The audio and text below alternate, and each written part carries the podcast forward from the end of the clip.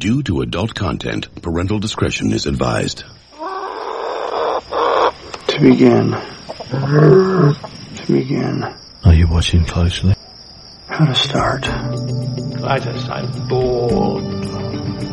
What plaything can you offer me today? In Life Itself, a memoir, Roger Ebert begins. I was born inside the movie of my life. I was born a poor black child. The visuals were before me. I was born in it, molded by it. The audio surrounded me.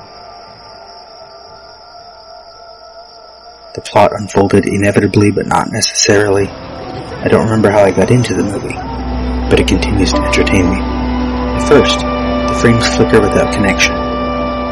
We all are born with a certain package. We are who we are. Where we were born, who we were born as, how we were raised.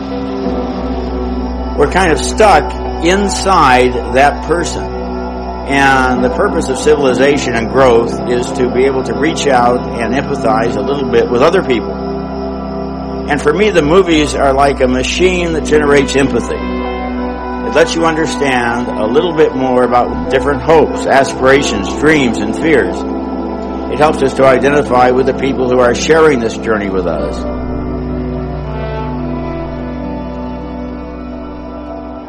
Here's the deal. Mm-hmm. Just give me the facts. Just the facts. Only the facts. Breathe. Focus. Keep it simple. No, no, no, no doubt, no doubt. Okay. Welcome to Cock and Bull Minute, a Tristram Shandy story. A podcast in which, eventually, ostensibly, at some point, we will be talking about the 2005 film Tristram Shandy, a cock and bull story, one minute at a time. Good lord, what is this story all about? Cock and a bull story. Here's your host, me, Robert Black. We're here to talk about, um, uh, I want to say group six, but who knows? All the numbers are out of order. Numbers don't matter anymore. Birdman or the unexpected virtue of ignorance versus Synecdoche, New York. Once again, my guest, Professor Sarah Black. Hi. Hello. You wanted to talk about Mike. Is that, should we start there?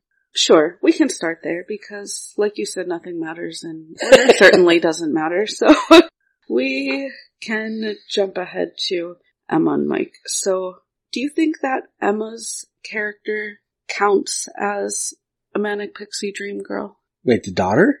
Yeah. She has, okay, so here are some, some things about her character. Okay. She has the edginess recovering addict sitting off the side of a building playing cute quirky truth or dare games. Okay. And it's like we're supposed to believe that she could just go off kind of at any given moment. She's not quite stable and she was damaged by a man, her father, who wasn't there for her when she was growing up, which while they don't say straight out that he's his lack of a presence is responsible for her addiction. It's implied. Okay. I, you're making, you're saying, you're making good points about her as a character, but I don't think that makes her at all, um, the manic pixie dream girl because she's not energetic enough for one, but I think in her, her specific role to the lead character, she doesn't do any of that stuff for him. She's more like a symbolic, like one, one more sign of his failures as not just an actor, but as a man. So is that, and I'm asking because I, I genuinely don't know movie tropes as well as you, is, or for someone to qualify as a manic pixie dream girl trope, do they have to be serving the main character or only have a relationship to a man in the film where those qualities are demonstrated? I think Primar- well, primarily they fit the main plot because they're usually part of a romantic storyline and a main, like in a romantic comedy. You could have one in a different role. I hadn't thought about that. But I don't know if she's that for Mike either, because what does he get out of being with her? He, he, at the end of the film, he's the same person he was before. Yeah, she's certainly not doing the humanizing the it, man growth It's, thing. it's but- almost like if she were in a sequel and now it was about her, that's who she'd be. Like it'd be some other guy comes into her life and now it's his story of meeting her. But she's, she's in that stage right before she becomes it, or she could. Cause yeah, the playing truth or dare and, even the having the toilet paper thing that she writes on is like quirky, but it's quirky in this like disturbing dark way. Yeah. It's like, yeah, they make us write this in rehab to represent all of the people. it's like a fucked up. Yeah. I don't really enjoy how any of the women are presented in this film. Certainly not her for the reasons that you and I have just said. Yeah. But going back to Emma and like specifically, she says that he's cool because he doesn't care what anybody else thinks about him and he says that's why he acts like a dick because honestly he doesn't care what others think about him. He knows if he acts like a dick then they'll have low expectations and he'll be off the hook at being honest or authentic or emotionally intimate with anybody. And she comes across really, I don't know, that seems like such a teen girl or underdeveloped girl thing. Like I love him because he's just such a cool badass and you don't care what anybody think. Like caring what other people think is a sign of Well, But that emotional also, maturity. that also makes Mike actually closer to a manic pixie dream girl than I Yeah. heard that. Because he comes in out of nowhere, he's good at all this stuff, he change, he changes the main character. Like immediately in their first scene together, he makes him change how he wrote the script. Uh, as I pointed out last time, taking away exact lines from the original story. And he, you know, interacts with her and is, he, he's like, he's not, he's not normal. She's normal is the thing. She did just go through rehab and has some problems. Which but- is normal. A lot of people. right, but he is like, I do whatever the fuck I want. It doesn't matter what it does to anyone else. Take off my clothes in the middle of the room because why not? And tell people what to do. Change lines. Try to have sex on stage. So is the film trying to tell us that that's a good thing or not? Mike? Yeah. Are we supposed to, as an audience, look at Mike and revere that, or, or is the I, film I don't think Mike? so. I think I think we have to assume the movie is entirely from Riggan's point of view, which means Mike is one more. He may be male, but he's one more problem in Riggan's life. Is like this type of person that comes around he has some sort of natural talent or natural charisma, so everyone is attracted to him and everyone wants him to do things, but he just gets in Riggan's way. Just like the women all want something from Riggins in the way the story is presented. And so that's how Riggins sees the world because he's like this egocentric guy who was important once upon a time. It wasn't him, Charlie. It was you. Remember that night in the garden? You came down my dressing room and said, Kid, this ain't your night. We're going for the price on Wilson. You remember that? This ain't your night. My night, I could have taken Wilson apart. So what happens? He gets the title shot outdoors in a ballpark, and what do I get? A one-way ticket to Palookaville. You was my brother, Charlie. You should have looked out for me a little bit. You should have taken care of me just a little bit so I wouldn't have to take them dives for the short end money. Well, I had some bets down for you. You saw some money. You don't understand. I could have had class. I could have been a contender. I could have been somebody. Instead of a bum. Which is what I am. Let's face it. You know, he was a he was a celebrity. He's a star. It was you, Charlie. Uh, he still gets families coming up to him for photos. Yeah. Which is a problem if we're supposed to look at Birdman as a hero because his views of women and them just being parasitic is not very Well, good. But that's what I think is it's his views. I don't think it's the film's views. The film doesn't present that. It it it isn't offered. The film doesn't give itself the opportunity to present them outside his view, which is problematic if you don't get it.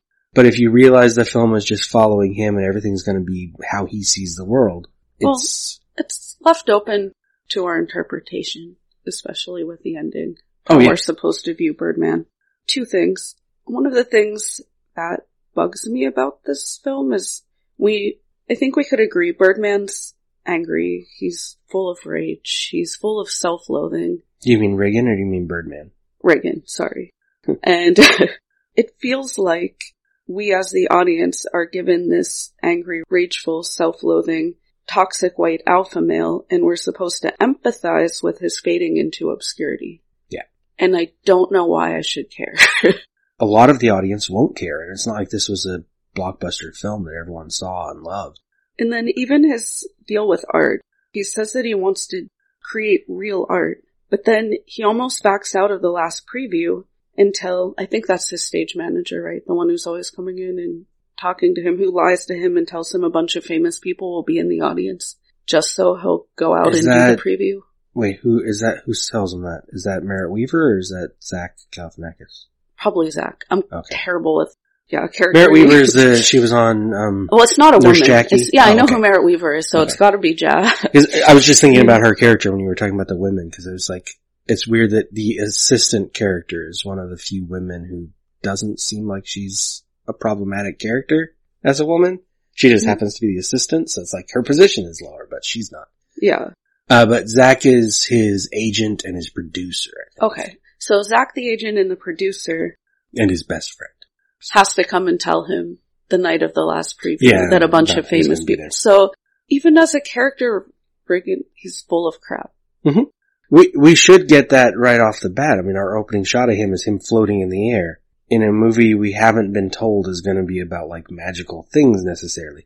I think the trailer did include the weird explosions and the giant bird, but that just confused everyone. Yeah. And I've got to go back to something you said earlier so that we can transition and talk about Lesley.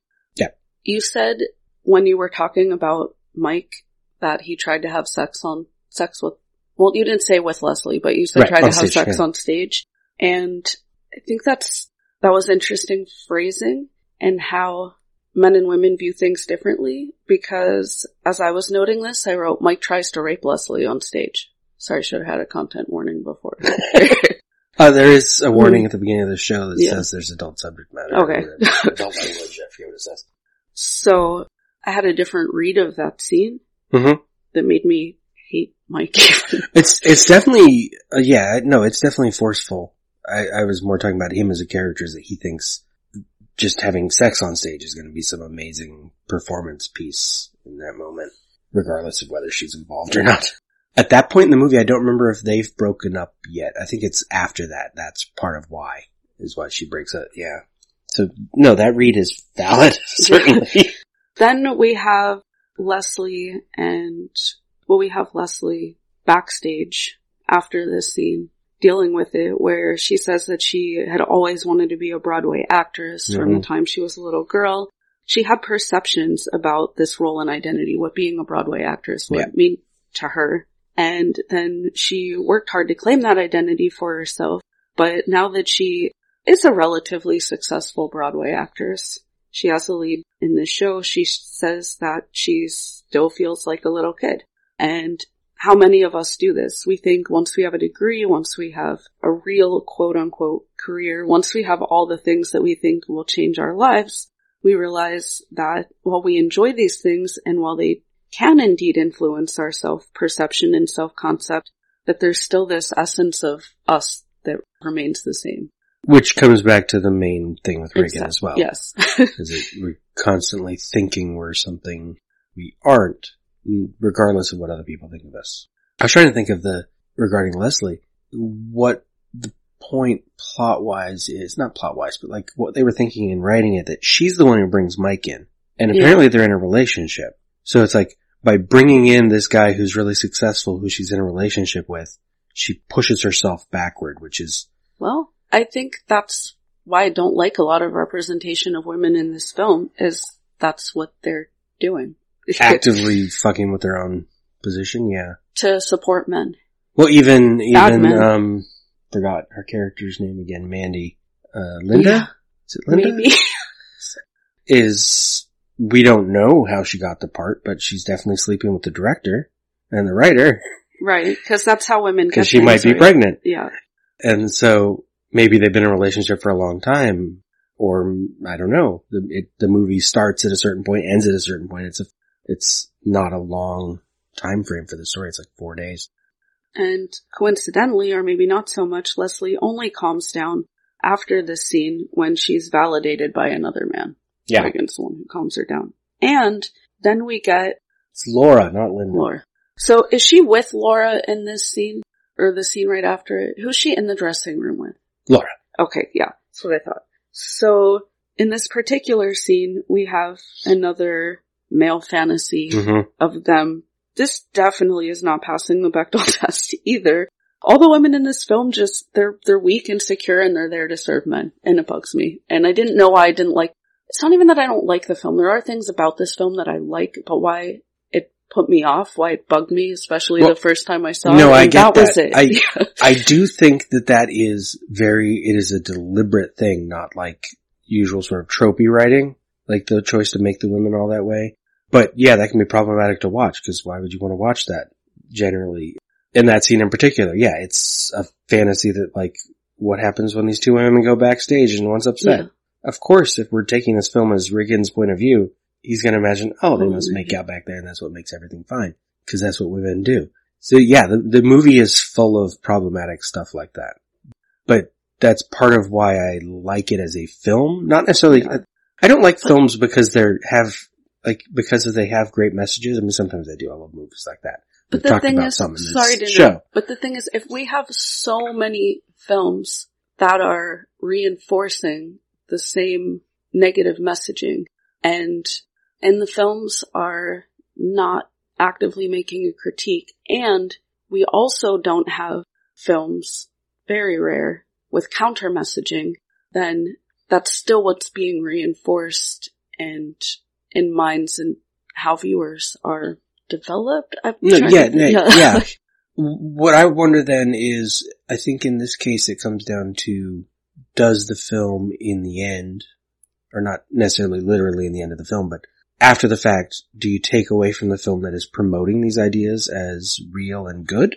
Or is it criticizing them because in the end Riggan doesn't, it doesn't end well, like he, But in the film, doesn't it end well? I mean, it's not really a morality play there. I don't know. It doesn't really seem. What would you point to in the film that's making a critique of that? for a general audience I don't think it has anything. Yeah. in the general audience. Because, but it's also not a film for a general audience.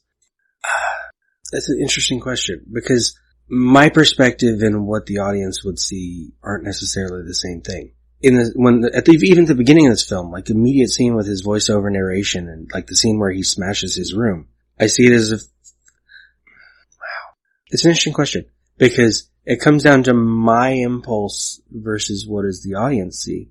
How objective am I? Because I immediately see Riggan as a horrible person that while we can empathize with him because it definitely is like humanizing this bad person, he doesn't do much that's good in the entire film. Right. And I don't think we need to, or I don't even particularly enjoy watching films where it's like, here's an example of a good person doing amazing things. Right. Captain America. Like, but Captain America is great. it's more, I understood that reference. it's a more just, if we look at films as a major genre of mass media that is shaping our attitudes, our values, and beliefs. And we have most of our representations of women specifically, I guess, because that's what I was just talking about, are negative. They're muses or they're manic pixie dream girls or they're viewed horribly or they're only to serve Riggan. And that's what an audience is seeing repeatedly without counter messaging. I think that shapes who we are as a society and I think we can see the outcome of that societal shaping through the huge threat of rights that we have currently. I was just thinking about the end of the film. In it, you know, he, I was gonna say accidentally, but it's not accidental. He shoots himself on stage. He grabs a gun, he checks the clip, doesn't let Annie put the, uh, wig with the squib on his head, and goes out on stage and shoots himself. Just like the character they mentioned in Carver's story and earlier in the film. And messes it up. Which is, you know, bad, right? He's given up. But then what do we get afterward is at the hospital, his ex-wife and his daughter are there, like lovingly and checking on him because now everything's fine. And his review of the show is great. Yeah. If we take any of what happens after he shoots himself as real, the messaging, yeah, at the end of the movie is not good. Right. I, I, I think when I first saw it, I imagined that scene is real until he jumps out the window and then literally he died.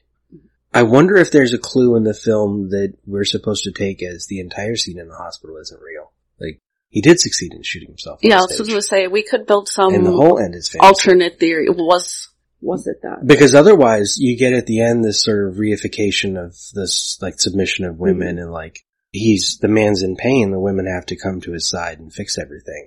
But if even, we even the review, you know. But if we have to invent some alternate theory to try to make the film better than it is, I'd say there's a directorial yeah. problem. Uh, or yeah, or a writing problem for yeah. sure. yeah, and you really need to watch Joker, by the way. I don't think anyone in your audience wants I've, to hear I've, me rant I've, about I've Joker. mentioned my couple rants I recorded about Joker that didn't go well because they were recorded at a bad time of day and the energy was wrong. So I never released them. But that I think is much more of the bad version of what you're talking about. Yeah. Because in the end, all of that stuff is good. Where I don't, for, I'm not sure what it is specifically in Birdman. I'd have to break it down as we said, right. like, go to, go into this like a movies by minutes thing and do it one minute at a time to see where is the audience ever told that Riggins good? Inevitably, the audience is stupid. Sorry, audience. You're all idiots. Actually, if you're listening to the show, you're probably not that bad. But generally speaking, the audience is stupid. They see a main character and they assume he's good, everything he's gonna do is good, and this movie is promoting him. I mean, they love, people love Taxi Driver for right. entirely wrong reasons. And now Joker, which is basically just a remake of Taxi Driver and king of comedy, like smashed together. We get movies like that, and it. it thing is, it's not that. Is it the responsibility of the filmmaker to tell the audience they're wrong? I think it's the responsibility of the filmmaker to be able to craft a message for an audience to analyze. Like audience analysis is one of the basics. Of, well, so it'd be interesting because you've seen both um, right. to compare like Taxi Driver and First Reformed. Yes. Because I believe they're written by the same guy. Oh. And the tone and the ending and sort of the messaging in a way, I think are very different and were taken, I mean, Taxi Drivers now have been seen by far more people because it's, you know, a classic.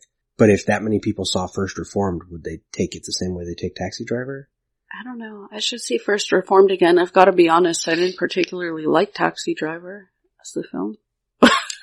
Understandable. they, I, I, I have a tendency, regardless of, no, that's not true. I think Joker is proof that this is what I'm about to say is a lie. I appreciate a film separate from its messaging or its, like, what it's, like, not what it's trying to do, but like, what it's doing. Mm-hmm. And take it like on its merits. Is it a stat? Is it accomplishing something? Is it well put together? Is it acting good? Is it does it play as like even the dialogue here sounds most of the time like real people or pretentious people when it's pretentious. And I think when most of the films are made for you, it's easier to do that. Yes. However, when most of the films are not made for you and you keep seeing the same negative depictions over and over again, you're far less forgiven. Yeah. So I, I do think the film has some positive messaging in terms of dealing with the ego and how it's never satisfied. So this film, especially in the, the scene with him shooting himself, but throughout the film, it's like the ego is always craving more. He says, I don't exist. I'm not even here before he shoots himself in the head for the theater audience. In Carver's play, they say the character gave his own life to love through suicide. If you call that love, you can have it. It was love, Terry said. Sure, it's abnormal in most people's eyes, but he was willing to die for it. He did die for it. I sure as hell wouldn't call it love, Mel said. I mean, no one knows what he did it for. I've seen a lot of suicides, and I couldn't say anyone ever knew what they did it for. Mel put his hands behind his neck and tilted his chair back. I'm not interested in that kind of love, he said. If that's love, you can have it. And in the film Birdman, he gives his life to the theater audience. He has to give more and more to the theater audience to satisfy his ego that can never be satisfied. And this idea of making your pain available for consumption is a message worth discussing. Yeah, but we'll have to talk about it next time. I think this episode's actually already gone longer than usual. So next time we should transition to synecdoche. Oh yeah, because there's definitely a lot of that even on display there. Yeah. so in the meantime, remind the listeners where they can hear more of you. So you can hear my show Life as a playlist and you can follow my Life as a playlist pages on Facebook, Twitter, and Instagram if you would like to hear more social commentary and feminist interpretation and autobiography of how I came to be the ranting feminist I am today. And you can hear us both on Pump Up the Minute three times a week right now, and you can follow it on Pump Up the Minute on Twitter, Facebook, and Instagram. Breaking down Pump Up the Volume four minutes at a time. And there's plenty of commentary on, on the world and the state of things in that show. So, enjoy. Yeah. Thank you for listening. This has been Cock and Bull Minute, a Tristram Shandy story. Follow us on Twitter and Instagram at Cock Bull Minute. Find more content at lemmingdrops.com. Well, the place was in New York City, and the hour was growing late. We had walked from the streets of Harlem to the Greenwich Village Gate. We were young and foolish and trying out for fame. He said James Dean was his name. And I held the rose that he gave me for an hour.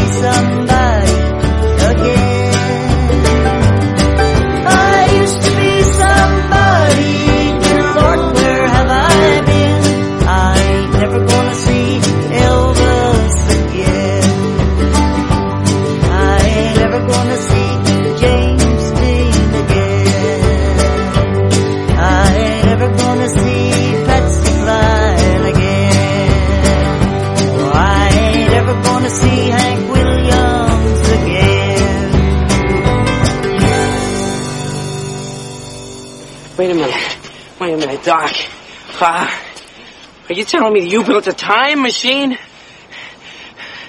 Out of a Mandalorian. Why would you create such an abomination? This is the weapon of the coward. The, uh, It's a past. stuff that dreams are made of. Cut. That's a wrap. It's over, Johnny. It's over. Nothing is over. Nothing. You're still here? You just don't turn it off. It's over. Go home. Go.